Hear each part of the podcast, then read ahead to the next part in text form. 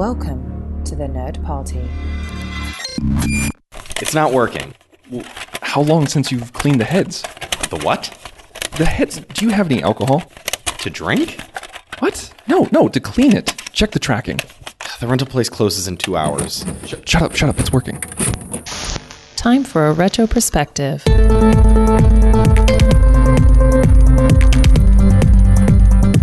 Hello and welcome to Retro Perspective, the show on the Nerd Party where we take a look at all of the movies released 25 years ago this week. I'm Mike. I am John. And today we're taking a look at all of the movies released on June 10th, 1994. We got there. We got to June 10th. It's a special week this week, Mike. It is. Yeah. There were three movies that came out this week. And I'm guessing that we've probably covered all of them, but we'll see. Probably we have, but maybe not. Who knows? The first movie, which came in at number 15 at the box office with $37,000 and an 89% positive rating on Rotten Tomatoes, is Three Colors: White. So, this is an interesting movie. Did you watch this? I didn't. I wanted to, but I did not get an opportunity to. So I missed this boat. I did watch this movie. I've been wanting to see this movie for years, probably since 1994. I always thought it was a really interesting concept. This is the middle movie in a trilogy called Three Colors, where each color represents a different color of the French flag. So there's three colors blue, three colors white, and three colors red. Blue came out in 1993, and then white came out on June 10th, 1994, and red comes out later on in 1994. So I figured now's my chance. I watched blue, and then I watched white. These were by Krzysztof Kieślowski. This is the first time I've ever seen any movie by him, but he does like weird stuff like this all the time. Like he did the Decalogue. I don't know if you've heard of these. Well, it's I'm not familiar with its meaning outside of the religious context. A religious context, it's the Ten Commandments, right? Yeah. Okay. So he did a series of 10 one-hour movies, if I'm not mistaken, and each one represents a different commandment. Cool. So you can watch them like in any order, and then like I think they were done for TV, but they've played in theaters. I know I've seen some stuff like the Art Institute and stuff has done things where, you know, you can buy like a package and go to see them all over the span of a week, you know, like that kind of thing, you know? Yeah. So he does cool stuff like that. So he did this. He did three movies representing the three colors of the French flag. And blue is, I guess, the order that they're considered in terms of quality. Everyone loves red. They think that one's the best, right? But blue is way up there, too, and white is considered to be the worst. But it's still 89% on Rotten Tomatoes, so, you know, whatever. It's a pretty good rank. Yeah. And blue, it stars Juliette Binoche, and she plays a woman who her husband and daughter are killed in a car crash that she's into. And so she's kind of like left as the lone survivor. And the whole movie is her just sort of like dealing with that. And they do some interesting stuff. I mean, basically the story is that her husband is a world-renowned composer.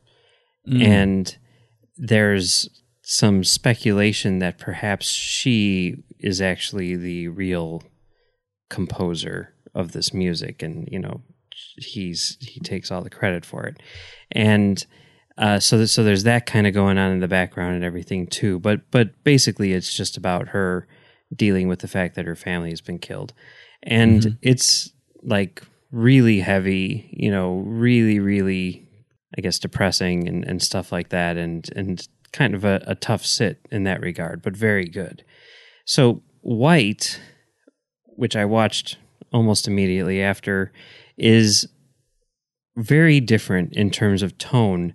Like it's more of a comedy, actually, kind of dark humor. You know, it's about a guy who is basically he's being divorced by his wife, who's played by Julie Delpy, and he's Polish, and he decides to go back to Poland, and you know, like the way he does it is to basically go in a suitcase and, you know, all this stuff.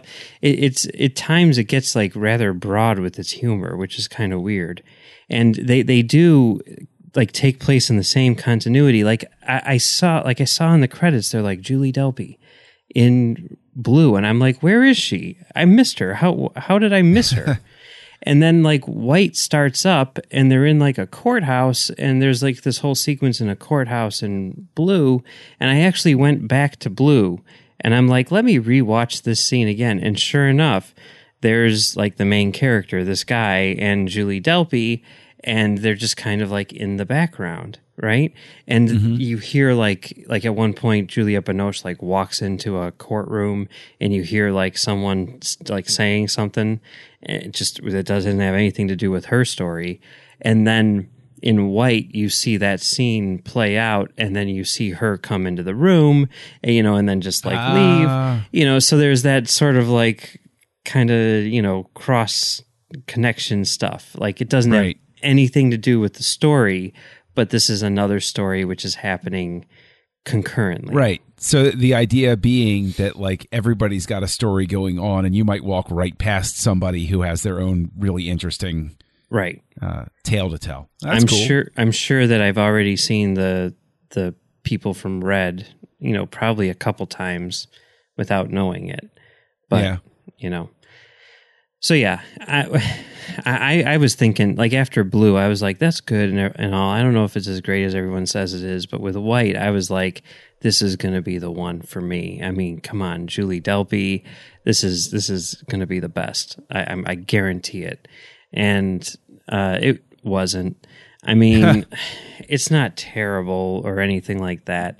But it really is a lesser movie. Like, I liked the idea that they did essentially a comedy with it, but, you know, it really focuses on this guy, and Julie Delpy's character is really kind of just, like, she's the motivation for all of this, but she's way off to the side, like in a different country for the majority of the movie and everything.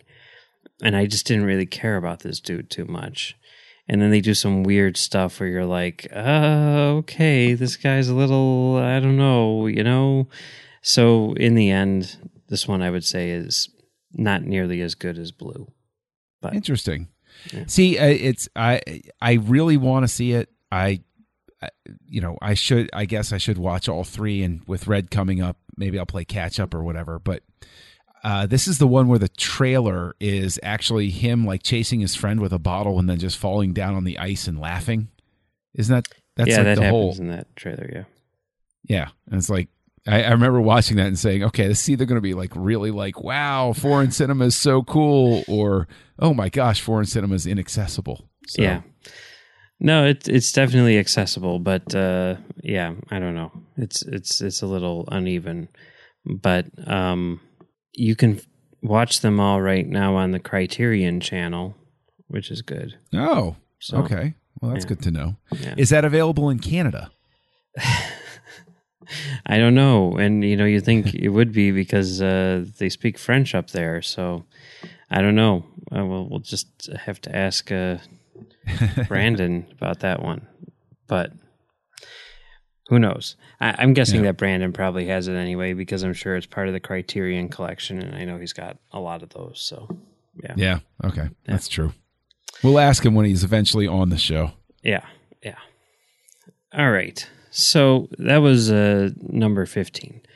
Now, moving way up to number 3 this week with $15.8 million is City Slickers 2. The Legend of Curly's Gold. Mm-hmm. Did you watch this movie? Oh, I saw it in the theater, and I rewatched it.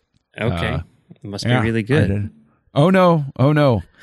I was trying to anticipate you, and when we had discussed last week, I said, "Oh yeah, he's got to go for this. He's got to go for City Slickers 2, because I laughed last week talking about City Slickers 2 and saying I can't wait to find out.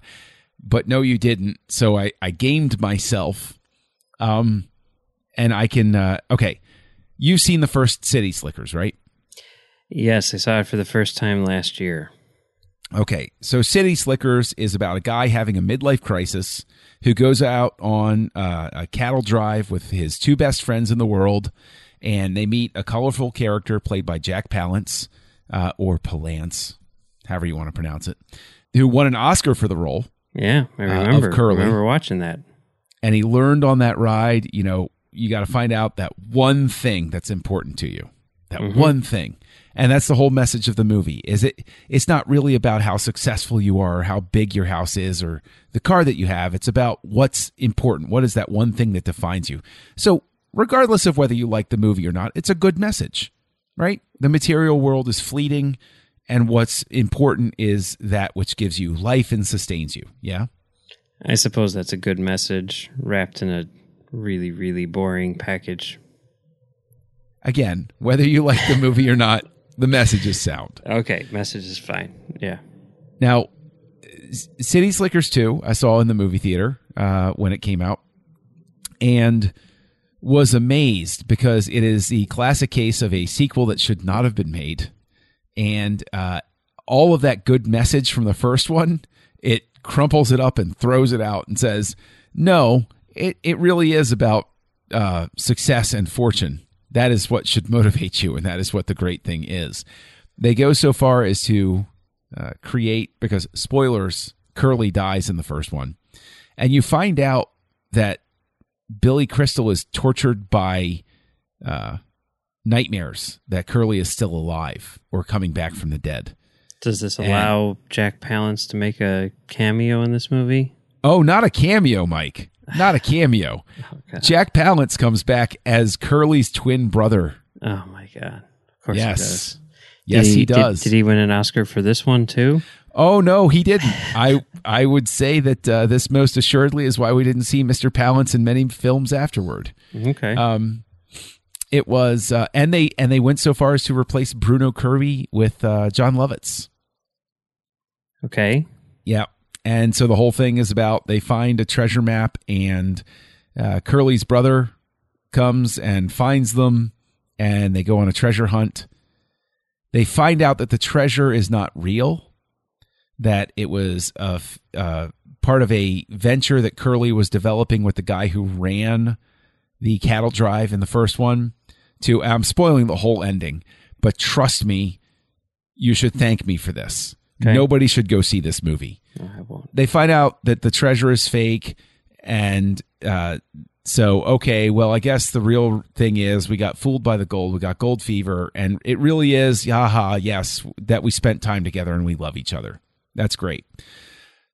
Until the very end, when Curly shows back up while Billy Crystal is waiting in his hotel room for a dinner with his wife to make up for lying to her about where he was going, and... it ends with them saying, "Can't you hear the gold? Come and get me, come and get me, come and get me. Ah!" And it ends. And obviously they expected there was going to be a City Slickers 3. You'll notice there isn't. And that is because City Slickers 2 is so bad. It's just as bad as I remember. It's just as soulless. I suppose there's a meta read where it's like the whole thing is about a soulless money grab. And that sort of defines the motivation for the movie. Mm-hmm. So... points to them. But what's interesting is I did a little bit of research on this because I've always been puzzled. Why didn't Bruno Kirby come back? And because he was, you know, if you liked the first one, you liked Bruno Kirby. He had a funny character. He was the uncouth jerk. And does John Lovitz play the same character, or is he just no? No, he plays Billy Crystal's ne'er-do-well brother. Who. I don't know if they left this in there to troll Bruno Kirby or whether it was supposed to be what his character did when he was going to be in the movie. But John Lovitz's character is obsessed with, wait for it, The Godfather Part II, which, if you remember, featured Bruno Kirby. as a young Clemenza in the flashback scenes. And so there are constant references to Godfather Part II made by John Lovitz, who's taking the place of a guy who was in The Godfather Part II. Yeah. Doing a little more digging, there's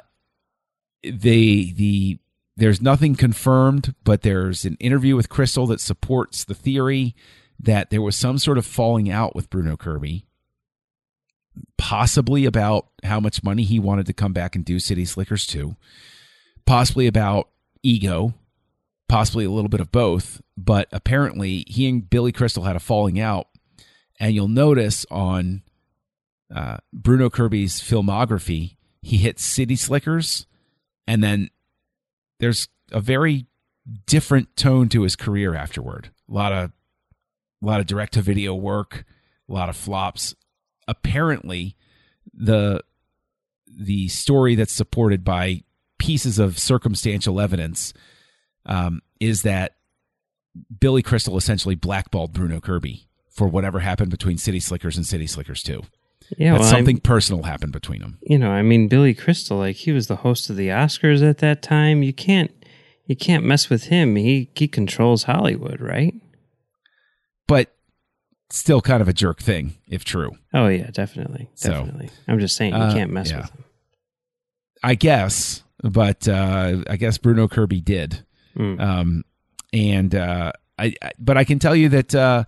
you mess with the bull from that trailer and you get the horns. That's right. That's right. But yeah. The great thing is that he was not in City Slickers 2, so it will never besmirch his filmography, the late, great Bruno Kirby. So he wins in the end. Essentially, yes. Because, I mean, City Slickers 2 is so awful. It is... It's... You know what? The experience is sort of like watching Superman IV, where it starts off, and it doesn't start off good or great, but it starts off like treading water. And you're like, okay, the first half hour or so, you're like, let's see where this is going. I don't know how I feel about this. And then it just goes into full-on nosedive for the rest of the movie. And you're just sort of in awe all the way to the end as you say, I can't believe this got finished edited, printed, and sent out to theaters. Yeah. Yeah. Yeah. Well, it sounds like it has some issues. I mean, I don't know. Like, the first one is a movie which I would never, ever watch on my own. The only reason why I watched it was because my family does these movie nights where we, for some reason or another, let people pick movies. And my mom picked City Slickers. And it was not good. But you know what? I watched it, and now I never have to watch it again. But like, I remember, like, when the Oscars, were televised that year, and Jack Palance won, and I remember thinking, like, wait a minute here, and I was just like a little kid at the time who didn't watch movies, but I'm like, none of this makes any sense. Like, City Slickers is nominated, and it won. And now this guy who's like really old is up on stage doing one-handed push-ups. Mm-hmm. And like, I don't understand anything which is going on here. And then when they made a City Slickers 2, I'm like, well, that seems weird that they would make a sequel to this Oscar-winning, movie. But yeah, apparently, their luck ran out. And if you recall, the next year on the Oscars, after Palance did his very famous one-armed push-ups on stage, Billy Crystal hosted again, and Jack Palance pulled Billy Crystal riding a giant statuette, mock-up of the statuette, pulled him on stage with like a rope in his teeth. I'm sure you can look and find it online or whatever, but it extended the joke to the next year. Okay. So. Well, it sounds vaguely familiar, but yeah.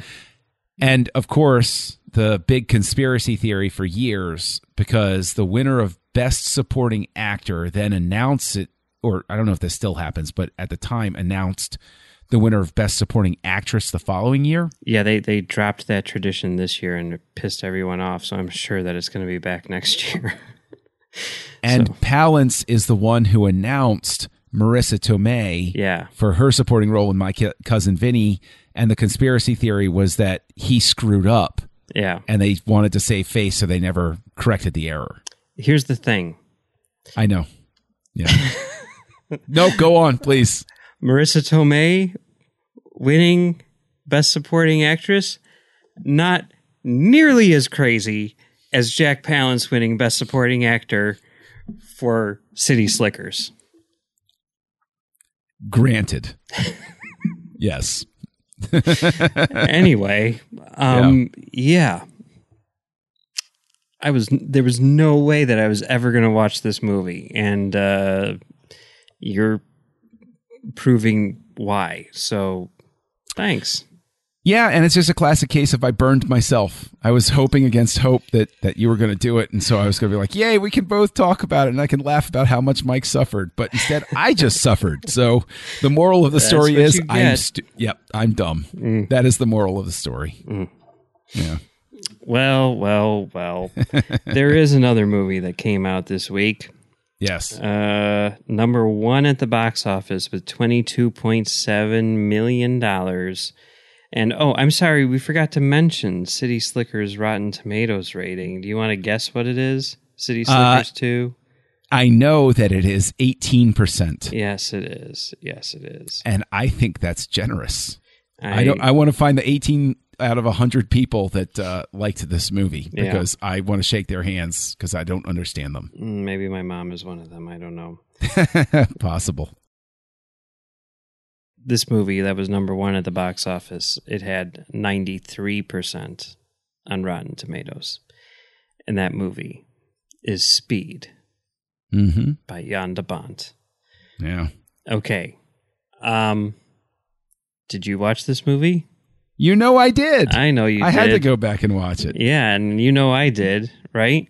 Yes, I do. Did you see this in the theater?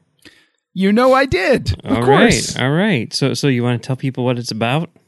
Yes. It's about a bus whose speed can't go below a certain speed. And if the bus's speed goes below a certain speed, it'll blow up. Yeah. I think it's called The Bus That Couldn't Slow Down.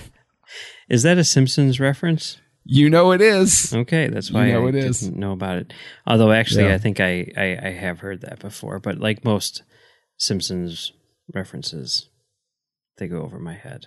Sacrilege. Yeah, it happens. This is a movie. Okay, you saw it in the theater. I did. So what was that like? Because I missed it by like a year or two. So let's take it back to 1994, June 10th, 1994. Did you see it opening weekend? Yeah, I'm pretty sure that I did, because that's what I did. Was I, other friends were going out partying. I went to movies. Oh, yeah, and that's what I do. I saved a lot of money that way, actually, to be honest. Yeah, ticket prices were way cheaper back then. I was just talking to my boss because the new Godzilla movie just came out, right? Yeah. So, we were talking about Godzilla, and we were talking about the 1998 Godzilla, and I'm like, hey. You wanna hear something depressing? I went to see Godzilla on my senior ditch day I'm so sorry. It happens, but what can you do? Anyway, so what were we talking about? But that's how we roll, right? That's how we roll. So. Oh yeah, no, I got burned by the 1998 Godzilla as well. We all did. Yeah. Okay, so Speed. And this is the funny thing, is Keanu Reeves by this point is a name. He's not a huge megastar territory yet, but he's a name. People know Keanu Reeves. And, he's had some hits. He had Bill and Ted, and the Point Break had come out by this point, right? Yes. Yeah. So, he's had some hits. He's had some solid stuff. But he's always been, from Bill and Ted's is how you regard him. And so, oh, it's a new action movie starring Keanu Reeves with a buzz cut. And everybody was like, okay, this I gotta see. This is probably gonna suck. Mm-hmm. And it didn't. And it was this weird sigh of relief in the theater of everybody saying, well, this is actually pretty good. I kinda like this. And so that was basically the reaction, was like everybody walking out of the theater surprised and impressed that there was a good movie, action movie, and you know, it became a hit as a result. I have a friend, Joey, who I mention all the time, who his theory was that Speed became number one at the box office because in his mind, it was released when nothing else was out. My counter is that if certain movies which had been released in the weeks prior performed the way they were supposed to, Speed would have been facing tougher competition. So yes, it benefited from the fact that other movies that were supposed to be sustainable blockbusters fizzled out very quickly. But that, you know, yeah, it played to its advantage, but at the same time, it earned the number one. It was the best movie that came out that week, hands down. Better than City Slickers 2? Oh, so much better. Mm. It's ridiculous. Well, you know, I mean, I don't know. I think that, you know, it is because it was the best. You know, I mean, like it opened up big because, yeah, it's an action movie and everything like that. And maybe it opened up bigger than you would expect. But, I mean, it didn't open up as big as, like, Flintstones the week before or anything like that. Right. But, yeah, I mean, the fact that everyone loved it. Like, I remember Roger Ebert gave it 4 stars, right? It's one of those things where it's like, this movie is amazing. You have to go see it. And I just started listening to this book, you know, Best Movie Year Ever, which is about 1999. And they were talking about, in this case, indie movies, but saying, like, you know, it wasn't a thing where everybody had to make $1 billion on opening weekend. You could make $37,000 like Three Colors White did and just nurture that and get it to build and build and build and grow and grow and grow with word of mouth. And they said, like, Pulp Fiction was the movie that changed all that with its, you know, huge opening. And certainly we're talking about a different scale here, but the fact of the matter is it's true, you know? And Speed was good, and people found out about it, and they went to see it. So it just makes sense. And it is true, too, that movies were not pulled as quickly as they are now, because it wasn't... It was much more expensive to put a movie in a theater. And, you know, I mean, like prints, you know, print cost, let's say $750, something like that. You know, a studio is not going to give a movie theater a print if the theater is going to just, you know, ditch it as soon as it doesn't do well. Now, you know, that stuff is streamed over a satellite. So if a movie doesn't do well, you get rid of it and put it in the studio's next movie. So, yeah, it was different back then. Things could take their time. But I'm curious, you did not see it in the theater. So your first encounter with it was on home video? Yes. I had to have been 16 or so. And I remember people saying, like, this movie is good. And I was just kind of like starting to get into movies in general, action movies in particular. And, you know, it was one of those things which was just always, it was on the shelf, like on the new releases. They had 1 billion copies and everything. And for some reason, because maybe I was only 15, I don't know. But for some reason, because I was only 15 and because I needed to be all cool and edgy and counterculture even then, you know, I said, like, I'm never going to go see a Jim Carrey movie or a Sandra Bullock movie, because they're like the two most popular people. But Jim Carrey, it was easy because I had absolutely no interest in watching things like Ace Ventura. They looked terrible. With Sandra Bullock, I think it was just because she was popular and everyone was talking about her. And then when Batman Forever came out, I had to see a Jim Carrey movie because he was in the new Batman movie, so that ruined that. And then, you know, it was weird. I have to give her credit, but I would go over to my Aunt Rita's house to watch movies with her and my cousin Vicky. She was like the only person in my family who liked movies, like to the extent that, you know, they would stay on top of things, and you know what I mean? Like, not just like, oh, I'm going to watch a movie once every few weeks, but, you know, she was actively, you know, a movie lover. And I used to go over to her house all the time, especially on the weekends, more than anything, just to kind of avoid doing homework and stuff like that. Sure. And one day I was trying to avoid homework. It was a Sunday afternoon, and I walked over to her house, and I'm like, hey. And she lived right like a block away from Windy City Video, which was the best video store in town. And, you know, I was just hanging out there, and she's like, you want to watch a movie? And I said, sure. And she's like, what do you want to watch? I'm like, I don't know. You know, there's this movie Speed, which is out, and she's like, oh, everyone's saying that's good. And I'm like, yeah, I know, but it's got Sandra Bullock in it. And, you know, I said that I would never watch a Sandra Bullock movie. And she's like, well, then you're going to miss out on a lot of good movies. And I'm like, yeah, I guess that's true. Well, okay, fine. I guess I'm watching Sandra Bullock movies now. And then I rented Speed, and we watched it, and it was awesome. And then I became obsessed with Sandra Bullock, so... There you go. A lot of us became obsessed with Sandra Bullock after Speed, Mike. You're not alone on that. You're not alone in that. And I will say, hails from my neck of the woods, hometown area. She was from Northern Virginia. No. So cool. There was actually a store that made incredible sub sandwiches called the Italian Store in Arlington that had her picture on the wall because she'd, you know, she used to go in there and stuff like that. Ah. Yeah, you know, I mean, I never met her and I never knew her or anything, but like, you know, there's always a little bit of pride where it's like, hey, she's from my area. Yeah. You know, good for her.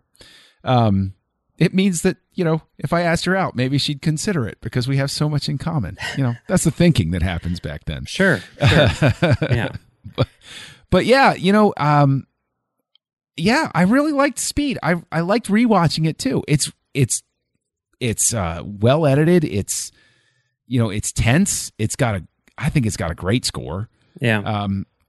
It obviously looks great. I mean, Jan de Bont is, you know, cinematographer extraordinaire. Yes. You know, he earned his way up the ladder. Yeah. For those people who don't know, he photographed Die Hard. Yeah. You know, and a billion other things. Yeah, but I mean, Die Hard, come on. Yeah. And apparently John McTiernan was offered the movie but turned it down. And a lot of people were offered the movie. Tarantino was offered the movie.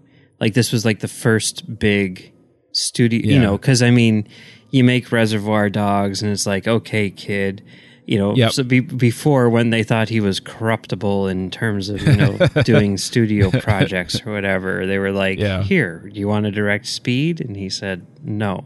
But... And they said that, and I had heard that before, but they did say this on IMDb that when, I think it was in 2012, I guess it would be, he came out with a list of like the 20 best movies made during the first 20 years of his career or something like that. And he had Speed on the list. So Speed's really good. I didn't go gaga for it as some others did. And I do actually know people who didn't think much of it, and I think its biggest hurdle is its ending.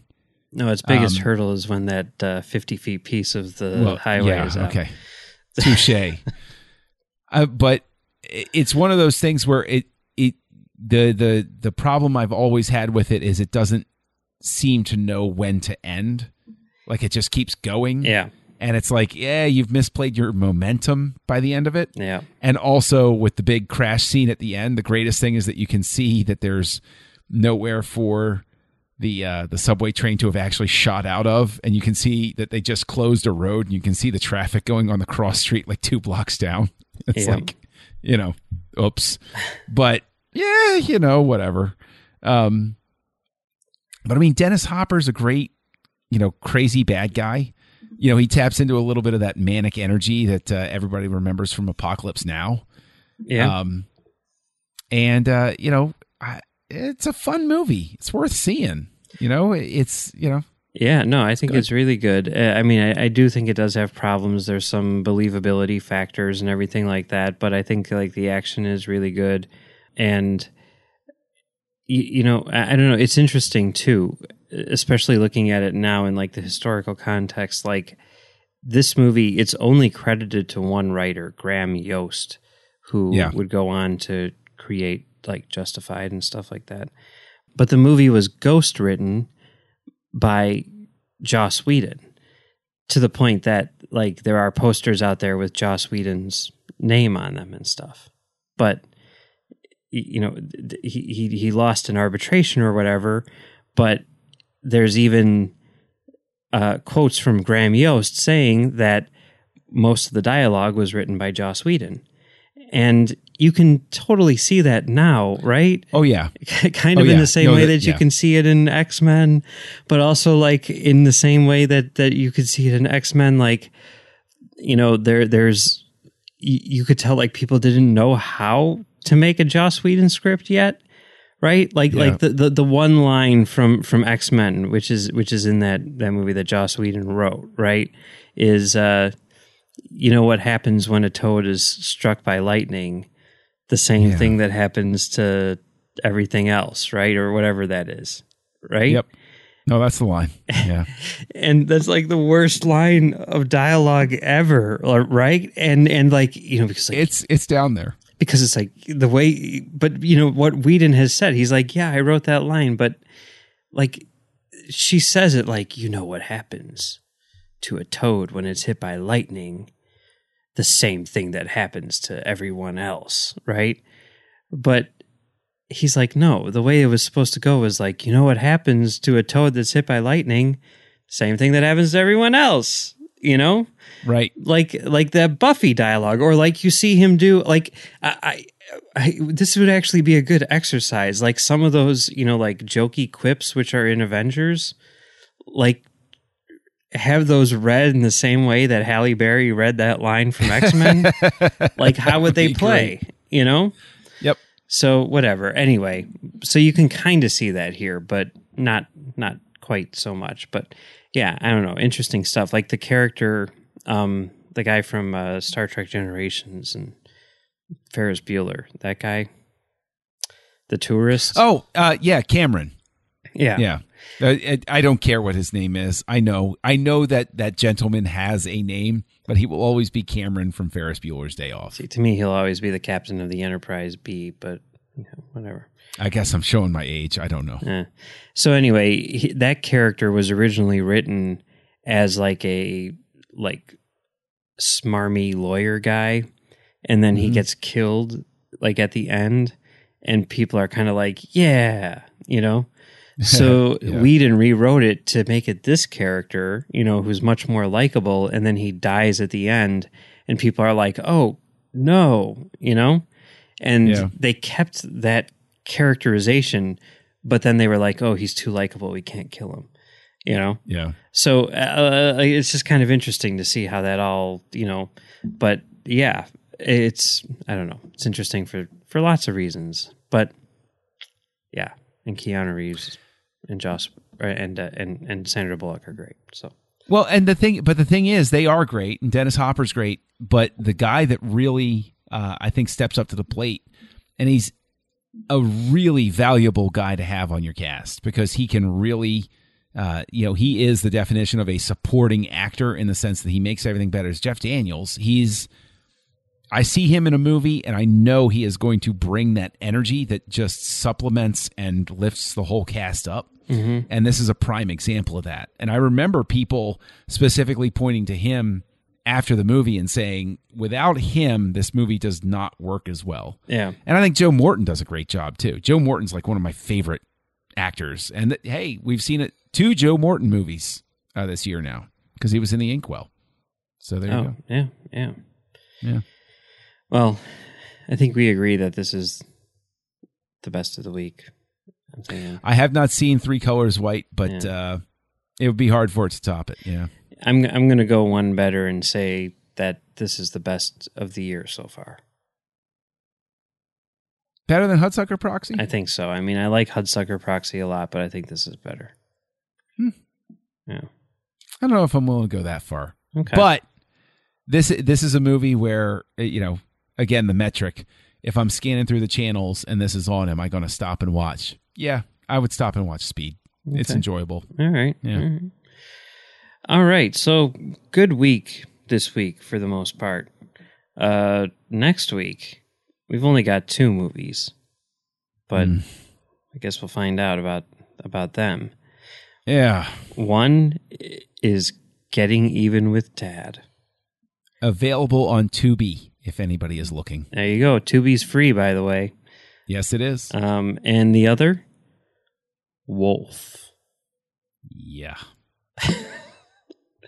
So until then, John, where can people find you on the internet? Well, gosh, Mike, the name I go by online is Kessel Junkie, and you can find me writing over at KesselJunkie.com. You can find me active over on Letterboxd and Goodreads, and you can find me here on the network co-hosting a Star Wars show called Aggressive Negotiations with Matthew Rushing. And those are the best ways to find me. Seriously, just look for Kessel Junkie. You'll find me.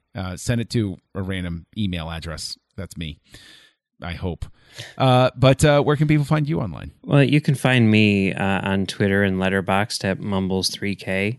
And you can also find me on Trek.fm doing an upcoming show, which will be announced shortly.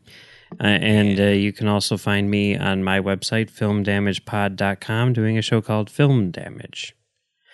So, I guess that's it for this week. Yeah, that's it. That's it for this week. This was an actual movie that I watched on VHS. And when I finished watching it, I was kind and rewound.